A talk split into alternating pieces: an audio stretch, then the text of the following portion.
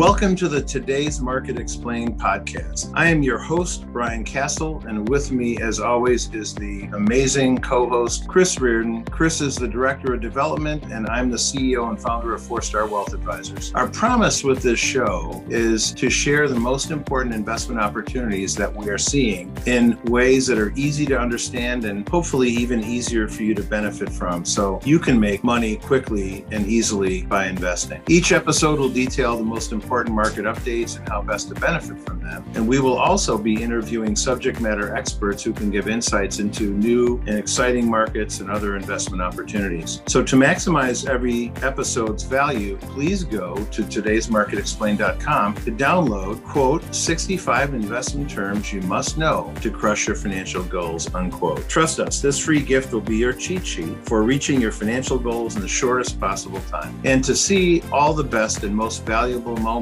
from this episode, please go to Today's Market Explained on TikTok, Instagram, and YouTube. Now, let's see what's happening in the financial markets.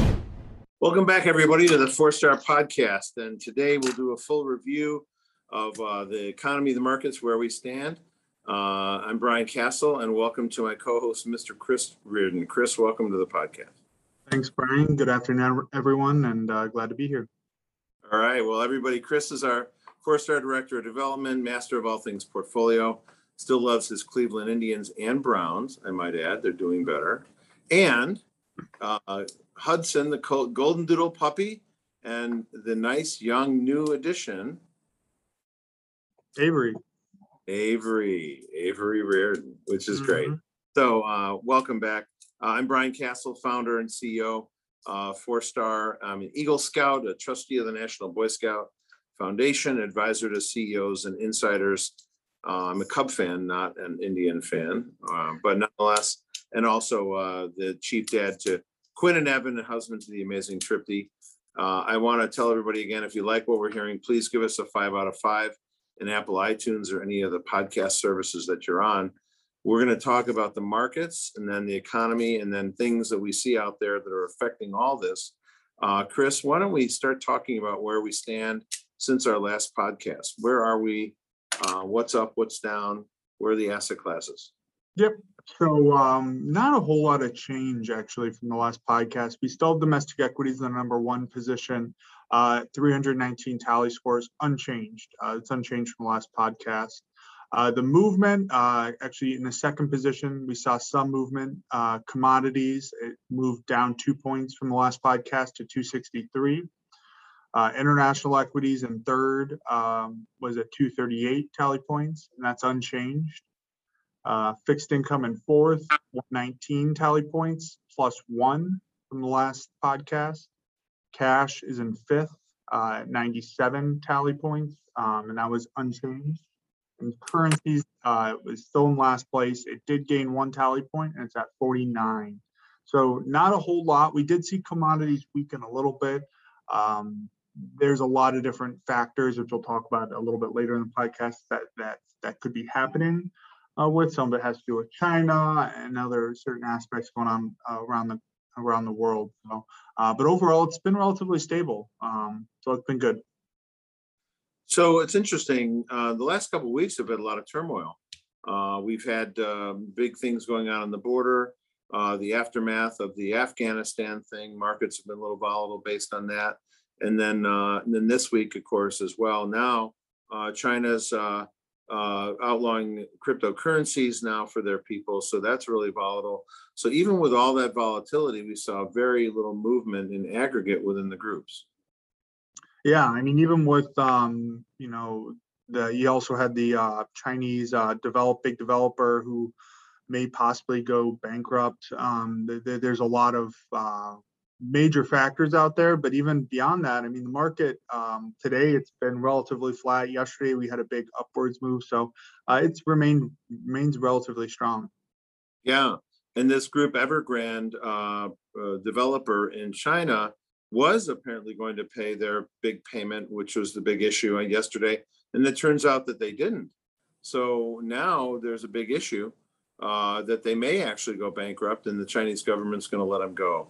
So um, it's confusing as to what's going to happen there. But even with all that turmoil, a little bit of movement up and down. We don't see much movement. And that just kind of highlights the fact that it's important to kind of see the whole picture and understand what your strategy is and how much risk you're taking. And sometimes just because there's news and highlights and, and uh, lowlights, if you will, that doesn't mean the markets are really moving or reacting to it. Yeah, no, I mean, that's a good point. I mean, I think, you know, if you were not paying close attention yesterday, you would have thought maybe the markets were would be, you know, crashing or going down because of this Evergrande news. Uh, but in reality, they went up once again due to the fact that I think uh, people thought they were going to make their payment uh, that was due yesterday. Um, and then today we're seeing a little bit of a pullback um, as a repercussion uh, from what happened. So, um, yeah, I think it's there's a lot of moving parts going on right now. And it's not only in the U S, it's global. So there's so many different aspects of it. I think that, um, you know, it's important to pay attention. It's important to, I think, also remain uh, calm. You know, there's going to be some volatility, I think, over the next couple months, both one time, once again, both the downside and upside. Um, so I think it's, you know, you know, remain calm. And just, you know, if you have a process, follow it. And that's what we're doing. Well, and meanwhile, our market's going back up, uh, back to the levels of last week. Uh, so, you know, I think things are okay. We're, we are seeing some weirdness in companies because of the trends relating to uh, labor and, and COVID still. Uh, FedEx, uh, labor-intensive business, missed earnings. So that stock got crushed. And Disney, Uh, their interactive isn't doing as well as they thought, and the parks aren't completely fully uh, populated yet. So they they uh, have been hurting as well. Uh, so that's kind of what we're seeing in markets right now. Uh, technology's acting a little bit better, um, you know, things like that. Not much news there, right, Chris? No, yeah. I mean, I think um, you saw Nike would be another highlight. Um, I think they had earnings either after the close yesterday or this morning, and they missed heavily as well. So there's definitely been some misses uh, from the earnings um, that have come out so far this quarter. But um, yeah, I mean, I think overall, we've just kind of been in this slump. And I think it, the volatility that spiked has mostly been driven by um, events. You know, I think people are really sensitive to this Evergrande. They're sensitive to the Federal Reserve, um, what they're going to do. There's a couple, you know, events and, and I would say aspects out there that people, the markets are really keyed in on. Um, and depending on which way things go, uh, we'll see an injection of volatility one way or the other. Yes. So let's turn to the economy, Chris. Um, I know you've got numbers on jobless claims and homes and things like that. So let's review those. Yeah, so um, the jobless claims numbers came out for last week, which was the week of September seventeenth.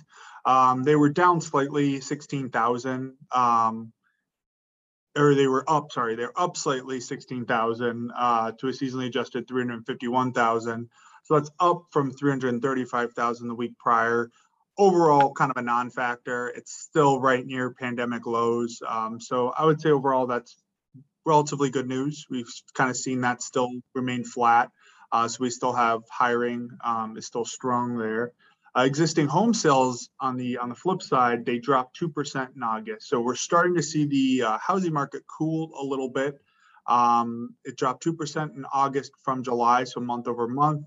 Uh, and then year over year, so August of this year from August of last year, it was down one point five percent existing home sales. So um, uh, overall, um, that's the first time we've really seen a year over year decrease since June of twenty twenty. So which is really kind of towards the very beginning of the pandemic that it's the first time we've really seen slow down. Um, overall, um, I think that, um, you know, that's um, makes sense. I mean, the housing market has to slow down a little bit. And I think it's healthy. You know, I think we're, it's healthy to see it take a little bit off here and there. Everything was on a tear. Yep. Yeah. So cool off a little bit. I think that'll actually help the housing market in the long run. The Federal Reserve came out and uh, as is typical, Chairman Powell gave a speech. Uh, the Fed's only done that in recent uh, decades. In the seventies, they would never even talk to the public. They would just issue their, their words. Now they give a big speech. So the speech was the taper is coming soon, meaning they're going to pull back from some of the assistance and then uh, expecting rates to rise in twenty twenty-two and then further tapering into twenty-three as well. So they're preparing to get us out of the pandemic. Uh, and, and we're wondering, though, they keep saying inflation is transitory and temporary, but yet these are the kind of moves you would do if you were worried about inflation. uh, because uh, so much money is in the economy. So by pulling back on some of the assistance and pulling back on some of the uh, easing that's out there, uh, then maybe that would also uh, tamp down inflation. So whether they're worried about it or not, they're taking policies that say that they could be worried about it and they're not talking about it. We don't really know. Um, but August inflation, as we talked about in the last podcast, was up eight percent year over year. That's the, the worst number since nineteen eighty-one, which was the aftermath of the nineteen seventies inflation era. Uh, so those are not, that doesn't sound transitory to me. Um, I guess, is it one year is considered long term, or I don't know. I don't, I'm not even sure, but it's not really short term. They've had, we've had inflation for all year now. Um, and uh, we're only a couple weeks out now from the ending of the benefits that were coming, the extra unemployment benefits. And there's uh, some other smaller assistance programs that were part of COVID. Uh, so uh, the be- the effects of the, empl- the people who are getting those extra benefits now uh, being incented to go back to work, we haven't really seen that yet. But there were ten million, over ten million job openings, and I believe twelve million people unemployed. So there's a big gap there. That gap will narrow over time. Uh, but yet, even though the federal government pulled back on some assistance, there's still people that want to keep that going. The city of Chicago announced that they're going to try to pay five hundred dollars monthly to all families at a certain low income level. Uh, and so there's that's a whole theory. Do you continue to pay people assistance or not? That's why we have federal welfare, but now states and, and cities are getting involved in the act as well. So that's a little bit confusing. Um, yeah, the vaccine, well, the vaccinations are up to sixty-one, four percent of people have now have one vaccination. Uh, and, but ironically, even, even though uh, the rules are you have to wear a mask and be vaccinated, uh, New York Post has found seventy-five percent of restaurants are ignoring certainly the mask mandates, and they're probably not checking whether people are vaccinated or not. Hmm. So, I mean, I, I think that that's one of the things where we are seeing a little bit is I think that there is a little bit of um, looseness with, with the rules. I mean, it, there is, you know, the the, the laws or mandates or um, orders kind of going on, if you will. Um, but, you know, once again, people have to follow them. Um, and you do have people that are pushing back, I think, a little bit more this time around. Yeah, that's right. Well, and, and there's a lot of turmoil now because some people think the pandemic rules need to be released. Uh, we shouldn't be having a mask mandate. Uh, we should not be having vaccine mandates as well. So uh, the president, uh, we always want our president to do well, but this president's poll numbers are now upside down, whereas approve, disapproval is higher, ten points higher than his approval ranking, and then his regular Uh, voting numbers are down to thirty-one percent, which is the lowest in the last century. So he's not in really good shape right now. Uh, a lot, a lot of that has to do with all the policies out there uh, by the current administration. We hope they can turn this around, but right now it's not great, and it can affect the economy. Uh, with the Afghanistan disaster, America's not seen as strong anymore, and so that can all affect our economy simply because money would nece- not necessarily flow here. People would be less inclined to work with America because they don't believe we're as solid or trustworthy as we had been in the past. Um, but anyway, uh, moving on to uh, what we see out there. Chris, you had uh, looked into oil production. I know that. Yeah, I think one of the interesting things is, you know, especially with the president now and, and um, the party that's in power, I guess you will, um, you would think, and they've been pushing a lot of green agenda and a lot of, um, you know, uh, Uh, environmental um, sustainability. But um, interestingly enough, the U S oil production is actually set to increase by eight hundred thousand barrels a day um, over the course of twenty twenty-two. So next year, we're supposed to see an increase of um, a little under a million barrels a day. And this is actually being um, led by little known privately owned companies that are insulated from the stock market. So you don't have the Exxons, the Shells, you know, these kind of small rigs that are that are doing fracking, they're doing you know, this revolutionary uh, oil rig, uh, oil dr- drilling, and, um, you know, we're set to increase by almost a million barrels, which is pretty incredible. And I think it's one of those things that highlights that, you know, even with a um, uh, presidency or, or a uh, political party in power, um, you still have the market, you still have competitive companies. Um, and if there is money to be made, they'll go out and do it. And, and even if, if it's going to hurt a company that's public that may get hit in the stock market, you'll see private companies come in and, and take over there. So uh, it's really cool. It's really interesting to see. And I think it's one of those things that has kind of flown under the, under the radar. Yes. And I think you had some other things too about the airlines, Chris, I believe. Yep. And then um, earlier this week, we saw an antitrust suit come out against the American JetBlue alliance uh, that kind of debuted this year. It was agreed upon last year. So this will be an interesting thing to watch. Um, we've obviously seen a lot of volatility in flights uh, over the past year, year and a half with the pandemic. Uh, and so the lawsuit came out claiming that the alliance is more than alliance. It's essentially a, a backwards way of doing a merger. Um, and if this happened, it could diminish the competitiveness of the air travel industry. Uh, JetBlue is obviously uh, known as a more uh, cheaper alternative, a more uh, discount, if you will, airline. American's one of the big, big airlines, and they're obviously much larger than JetBlue. So um, it's really interesting. A lot of people looked at it as a way of, is it a way for American to kind of skirt uh, the, the rules and laws that would forbid a merger between American and JetBlue, or an acquisition of um, uh, JetBlue by American? Is this a way for them to kind of get around that? So it'll be interesting to see if it holds up. I think there's merits on both sides, so we'll see. We'll see kind of uh, what happens in the courts. Yeah, usually when uh, there's an alliance like that, it's like it's just like a merger, because they can lower costs, and uh, but they don't have to own each other, you know, essentially. So yeah, and I, you know, some of the highlights of it, I mean, you know, they do have their own separate companies still, but, you know, some of the highlights were they could offer their flight. So you could go to American, the American website um, and book a JetBlue flight, uh, things like that. And they would kind of market flights from the other company on their own website. So uh, there's a lot of nuances to it, but we'll see kind of how it shakes out. It'll be interesting because, you know, that could revolutionize this if, if it does pass muster. Right. Interesting. Interesting. What else, Chris? You had a few other things, I think. Yeah, and I think one of the things um, to highlight with the, um, we talked about kind of fracturing some of the relationships, is uh, the U S actually just agreed to a new deal with between Australia and uh, the U K. Um, and what this is, this is an arms agreement to sell submarines uh, to the um, to Australia, nuclear-powered submarines.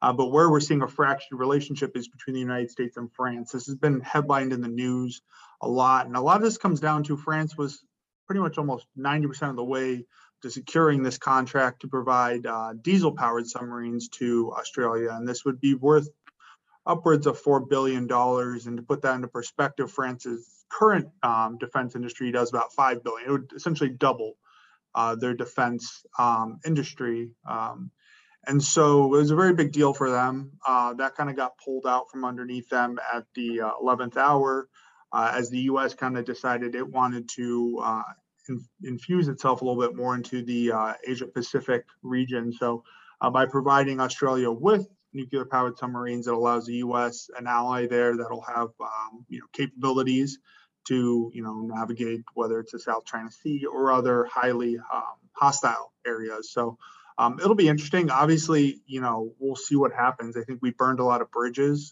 um, with the E U, especially with France. Um, so we'll see. But I think what this says is the U S is very serious and takes kind of the, the threat and the possibility of a threat um, in that Asia Pacific uh, region seriously. And then we're willing to, you know, undercut essentially, or come, come in under a um, an ally of ours. Yeah, make sure we have control. And then um, the exactly. And then the last thing I'll mention, um, uh, palladium prices. So, or uh, palladium prices, we've seen this, um, you know, we've talked about this with uh, the semiconductors. You have, you know, a lot of these uh, manufacturing and, and commodities have, have, we've seen them come up. Uh, well, we've seen palladium prices drop significantly. They've fallen eighteen percent in September. And this is a, um, a direct result of the auto production decreasing. Uh, so because of that chip shortage, you have a lot of the auto, auto manufacturers slowing down their production. Uh, because there's no use in building cars if they're just going to sit on a lot and wait for a, a microchip. Um, and palladium is actually a very key ingredient in emission filters uh, used for the gasoline engines. um, the catalytic converters, things like that, that help uh, stop emissions. So uh, that's a very key ingredient. So we're seeing a very slow, a, a slowdown in the uh, demand, and that's hitting the price. It's down about eighteen percent now since uh, since the beginning of September. Interesting. Yeah, uh, that's uh, auto auto emissions, and you know the auto the whole auto industry is down. Uh, they can't make enough uh, because they don't have the people to make them and stuff. So there's still a lot of dysfunction, pandemic-based dysfunction in the economy, is primarily surrounding labor and uh, and and people. So um, moving on to some other areas, uh, you know, if we ever needed to know what China's intentions were, uh, they tell us pretty much every day. Uh, China now, after having jailed Uh, the very famous C E O Jack Ma, who built the Ant Group into an amazing uh, worldwide company. Now he's back at the company after having him in jail and taking most of his assets. But now they're requiring the Ant Group to share all their data with the People's Bank of China, which is controlled by, surprise, the Chinese Communist Party. So now basically uh, the Ant Group is under complete control of the Chinese Communist Party. Uh, and that's how they run things over there, and they want all the control. So it's not a surprise to anybody here, but there are a lot of people think you can deal with the Chinese and they'll be fair, and they're not. Uh, now they announced this morning a new prohibition on cryptocurrencies. So anyone that owned cryptocurrencies now uh, cannot. Now, for full disclosure, in this in the nineteen thirties, Franklin Delano Roosevelt did the same thing to gold. So they were worried that gold was becoming a substitute for the dollar. And so is China worried about cryptocurrency currencies becoming substitute for their currency. So they just decided you can no longer own it. And that kind of led me to believe that maybe America might do that at some point if the dollar is threatened. And the way we we are adding debt, and we're up over thirty trillion now in debt, and uh, well over one hundred percent of G D P relative to the size of our debt, uh, you know, maybe they will do the same thing here eventually, because the dollar will be threatened if we keep doing these things that we're doing to ourselves, adding debt. And so one way to solve that issue is to make sure that people don't have some alternative asset. Uh, it's only a short-term thing, but nonetheless, uh, that's what they might try to do. So uh, the Chinese started out first, and they're going to pro prohibit cryptocurrency, and all the Bitcoins are getting hit. All the different uh, cryptocurrencies are getting hit today. Um, anyway, uh, and then uh, just a couple other things we saw that were interesting to mention that we thought we would before we end today. Uh, we saw an interesting article and study about who starts companies and how it affects economies. And most of the time, usually when people start a company, they're younger. Uh, sixty percent of companies are founded by people under thirty-five years of age. So as societies like Japan or America or Europe get older and older, more mature, then they're less and less innovative. So it's important to keep young people around. We like young people. They have lots of energy, uh, lot, lots of ability to start things, lots of innovation ideas. And so that's just, I thought that was interesting. And that's obviously a challenge to the de- developed world that, get, world that gets older and older and older. Uh, and then uh, also, and that, that uh, discussion will be on the Four Star uh, website and the blog for the Leadership Matrix. So there will be an article explaining more details on, on that trend, on uh, how companies are being started more and more by younger people. And also another really interesting article about the barriers to change and, and behavioral change. Uh, and there's a whole study on that as well. And again, uh, there's times when countries put up big barriers that keep people from changing uh, and, and adapting, and that also can slow down commerce. Uh, and so there's another article that'll be on the Four Star uh, website, on their Leadership Matrix um, site specifically. And then one last one that we're posting that I think is very interesting uh, is all about, um, are we really more productive at home? So now after a year or so of many people working at home uh, on Zoom like we are right now, uh, now people are going back to the office. Some people don't want to. Then some companies were going to go back, and now they're not going back for a little while, or to the beginning of next year. And, and so, you know, maybe it isn't always positive to go and work at home. Uh, there are certainly, we've seen depression and, and lack of productivity, a lot of different things that happen to some people when they work at home. And so there's a long University of Chicago study and an article about that issue, all the, the positives and negatives of working at home. A lot of it has to do with your personality. Some people love to work at home. They love to work alone. They don't need people around them. Other people do need people around them and need to be in a collaborative environment. So we posted some really interesting things to look at relating to incentives, how people respond to incentives, how we live our lives and how it affects us economically, and how we succeed or not in the economic world in a competitive environment. So um, a lot of interesting stuff there, Chris. Yeah, fascinating. I mean, I think, um, and we continue to evolve. I think it's really interesting to kind of look, um, you know, in retrospect, look internal and see kind of how how can we innovate, how can we really develop and and continue. You know, I, I think that's the key with when you look at capitalism, when you look at, um, you know, how we're going to evolve to the future. I think, you know, we need to continue to have uh, revolutionary ideas. So it'll be really cool to see kind of, you know, how this evolves going forward. It will. Well, great. Well, I think that's all we have for today. Let's leave it there. Thanks, everybody, for being together with us on the Four Star Podcast. Um, Chris and I have some other interviews coming out, too, some fascinating players in the economic world. We'll be hearing those uh, shortly, uh, and we'll be back with a full episode of the podcast in a couple weeks. Thanks again, everybody.